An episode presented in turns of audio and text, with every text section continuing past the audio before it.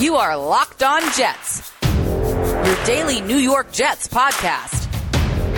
Part of the Locked On Podcast Network. Your team every day.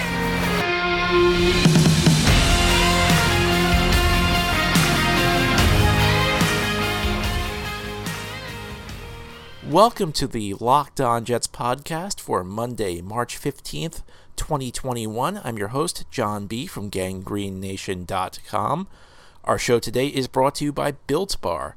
Go to builtbar.com and use promo code LOCKEDON15 and you'll get 15% off your next order.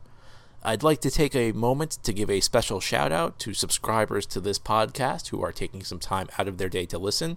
Thank you so much. And if you would like to join that group, just go to your favorite podcast source and hit the subs- subscribe button, and we will deliver new episodes to you each morning as they are posted. Today is the beginning of free agency in the NFL. The legal tampering period begins at noon Eastern Time. The NFL has had the legal tampering period as a component of free agency since the year 2013. Teams are now allowed to talk to free agents and begin negotiating contracts. And the reason it's called the legal tampering period is that free agency has not officially begun. It does not officially begin until Wednesday because Wednesday is the beginning of the new league year. So we're not we're still technically not in free agency. So you're still talking to a player who is technically under contract to another team because the contracts in the NFL for lack of a better description actually run through the end of the league year. So even though the season's over, guys who are about to hit free agency are still under contract in theory, but the league allows teams to begin talking to them two days early. And this began, I mentioned this on Friday's show. This began in 2013 because the league had found that teams had already begun negotiating with players before the league year began, which was against the rules. And in, for whatever reason, instead of punishing those teams, they just they just said, "All right, well, let's just make this legal." And I've said this on Friday. If you can explain to me how that makes sense, I would love to hear it because if you are sending the message that if you illegally negotiate with players, what we will do is just make it legal, is that really going to serve as a deterrent going forward? Now, instead of negotiating two days early, you may start negotiating three or four days early, or even earlier than that, because now you've seen that there is no punishment at all for breaking the rules. But that's what the NFL has decided. Now, one very important caveat, and the reason we mention this is because of what happened to the Jets a couple years ago with a certain linebacker from the Minnesota Vikings, and it's happened a couple times. You know, it's not that frequent, but it does happen. Contracts cannot be signed until the beginning of the new league year. So no deal is really official. If any deal that you strike with a player during the legal tampering period is on a handshake basis, and either side, in theory, could back out. And as I said, this came into play a couple years ago with the Jets, where the Jets came to terms with a linebacker, Anthony Barr of the Minnesota Vikings, and Barr eventually backed out. He decided he wanted to stay with Minnesota, which caused no shortage no shortage of embarrassment for the New York Jets at the time, although in retrospect it actually was probably for the best because Barr was not going to be worth the money the Jets paid him. He really has not performed at that high of a level since he signed the contract in Minnesota. And it would have been another situation where the Jets would be looking at a really bad contract. And that was, of course, under the former general manager, Mike Maccagnan. Maccagnan in free agency tended to, ha- tended to have two types of situations. He had the deals that were terrible and deals that would have been terrible if the player had wanted to come here. And the Anthony Barr saga was actually a little bit of both because he gave out he was going to give out a contract that was just too much for what Anthony Barr brought to the table, but then Barr backed out, so Jets got a little bit lucky in that situation. Now, one other caveat the league brings this up from time to time. There will frequent, frequently be a memo from the league to teams telling them that they're not allowed to complete a negotiation. They're not, even though they're allowed to negotiate with players, they're not allowed to come to terms with the player. They're not allowed to agree to a contract. And that that is another thing that really does not make much sense because if you begin negotiating a contract, well, what if you're on the same page? I, I don't understand how you can just tell two sides to put on the brakes once they begin negotiating a contract.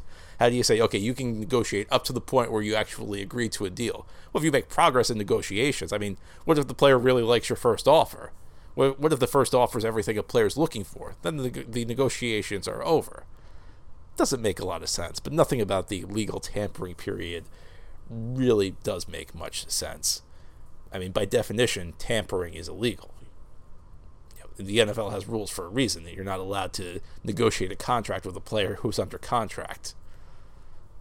Somehow the NFL has done this, though, and the legal tampering period begins today. And for all intents and purposes, free agency gets underway this afternoon. And we're going to hear activity. We're going to hear all kinds of rumors about players the Jets are interested in. And you have to be careful because there's every incentive out there for sources within the league to not be honest. You know, if you're an agent for a player, you want to make it sound like everybody's interested in your player. So even if the Jets just give a courtesy call, even if the Jets just check in with somebody, their agent might leak to the press that hey, the Jets are really interested in my guy. It may be a guy the Jets say, you know what, we probably can't afford, but let's just check in anyway. Or maybe a guy, you know, this is not really our plan A, it's our plan B. But if you're an agent, it's your, you know, it's in your interest to try and make it sound like your player is very highly valued. So you may leak to the press that hey, the Jets have called and they're very interested. And on the same note, the Jets have every incentive to kind of obscure what they're trying to do. They don't want to give their plan away to the rest of the league, so they may be giving out bad information. So, got to be careful today in what you hear. You know, you should stick with the trusted sources of news when when you're talking about who's potentially a target of the New York Jets, and stick with the trusted sources of news when it comes to deals that are being negotiated. Bet online is the fastest and easiest way to bet on all your sports action. College basketball is getting ready for March Madness, and the NBA and NHL are in full swing. Bet Online also covers awards, TV shows, and reality TV with real time updated odds and props on almost anything you can imagine. Bet Online has you covered for all the news, scores, and odds. It's the best way to place your bets, and it's free to sign up. And if you use promo code locked on, one word with no space, L O C K E D O N, using your mobile device or the website, when you sign up, you can receive a 50% welcome bonus on your first deposit. Again, that's promo code locked on.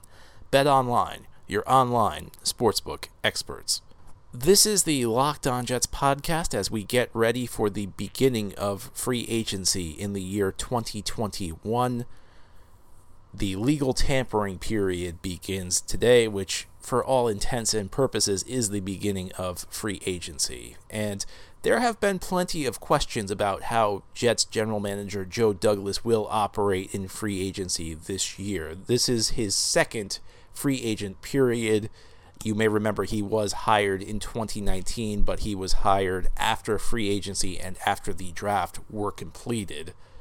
So this is his second opportunity to improve the team through through free agency. And if you look at his first free agent period, really not all that successful. The Jets kind of sat out free agency last year. They made a number of relatively small moves trying to fill some holes.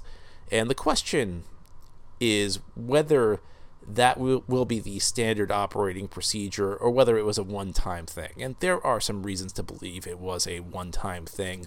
Last year, there were some rumors that the Jets had some issues with cash flow when it came to paying players. And it was treated as this huge scandal by some reporters, but it really was would not have been. When you give out a lot of guaranteed money the year before, that ties up a lot of your resources financially in the NFL it's just the way the, the league works because there are certain rules that a certain percentage of guaranteed money has to be already put in an account So it kind of ties up what you what you can do with your cash. So it, it, was kind of common sense heading into last year that the Jets weren't going to have, prob- may not have had the cash to spend big in free agency. But there's also a question of whether the Jets were looking forward to this offseason because they because of their limitations last year, there was only so much they could do. And, you know, if you looked at the resources the Jets had a year ago, if you looked at the roster the way it was, no matter what the Jets did, they probably were not going to have a very good team. So you could spend big in free agency and still be a bad team, or you could wait and enter 20, the 2021 offseason as one of the league leaders in cap space and really put yourself by kind of sacrificing the 2020 season you could put yourself in a position to be one of the, one of the teams that controls the 2021 offseason. Now Connor Hughes of the Athletic tweeted out last night there's absolutely no financial restriction on Douglas this offseason per sources. He has the means and the green light to build the team however he wants. That means pursuing top tier free agents and giving them top tier money if he wants. Expectation from those around the league is the Jets will make waves. The key thing here is that while he will be aggressive, Joe Douglas will not be sucked into playing ball with teams throwing around silly money for the sake of throwing around money. He still has his walkaway mum- numbers. Joe doesn't do desperate, one team source told me. Asked one team source fam- familiar with the team's thinking if he had heard anything about the Jets during the legal tampering period. They want the big guys. Asked if he meant size or money, both. So, some indications there that the Jets may be active in free agency. And uh, personally, for me, this is the year to be active in free agency. I sp- spoke about it last week. I've spoken about it in recent weeks because of the way things are set up, because of all the needs the Jets have, and because the Jets find themselves in a position where they've got a lot of cap space and a lot of teams across the league do not. And this appears to be a pretty deep market in free agency, a pretty deep free agent class. This is one of the rare, what I would call a buyer's market in free agency, where there could be, and listen, maybe I'm wrong on this, but I think that there could be a lot of really good value deals available in free agency. Now, all of this is theoretical talk you know, what does it mean that Joe Douglas is going to be aggressive, but he's not going to be reckless? I mean, but you know, your salary number for or my salary number for what makes sense for a player, what's aggressive versus what's reckless may be different. There may be a player where I think it's ridiculous to pay him $12 million a year, and Joe Douglas thinks it's reasonable, or vice versa. There may be a player where Joe Douglas thinks it's ridiculous to pay this guy $15 million a year, and I think it's reasonable. So it really matters about the specifics. We can throw out broad statements like the Jets are going to be aggressive in free agency, but they're going to have a number where they walk away. I mean, nobody knows what any of that really means, but in theory, you know, if you're talking about the broad parameters of what the Jets could be doing this offseason, I think it sounds like, at least if Connor Hughes' reporting is correct, that the Jets have a good plan heading into this. Now, you have to execute it. You have to convince certain players, you have to convince the right guys to sign, and they have to be willing to take a deal that's reasonable for the Jets. So, you know, we can talk all day about how the Jets are going to the Jets need to find player good players at reasonable prices.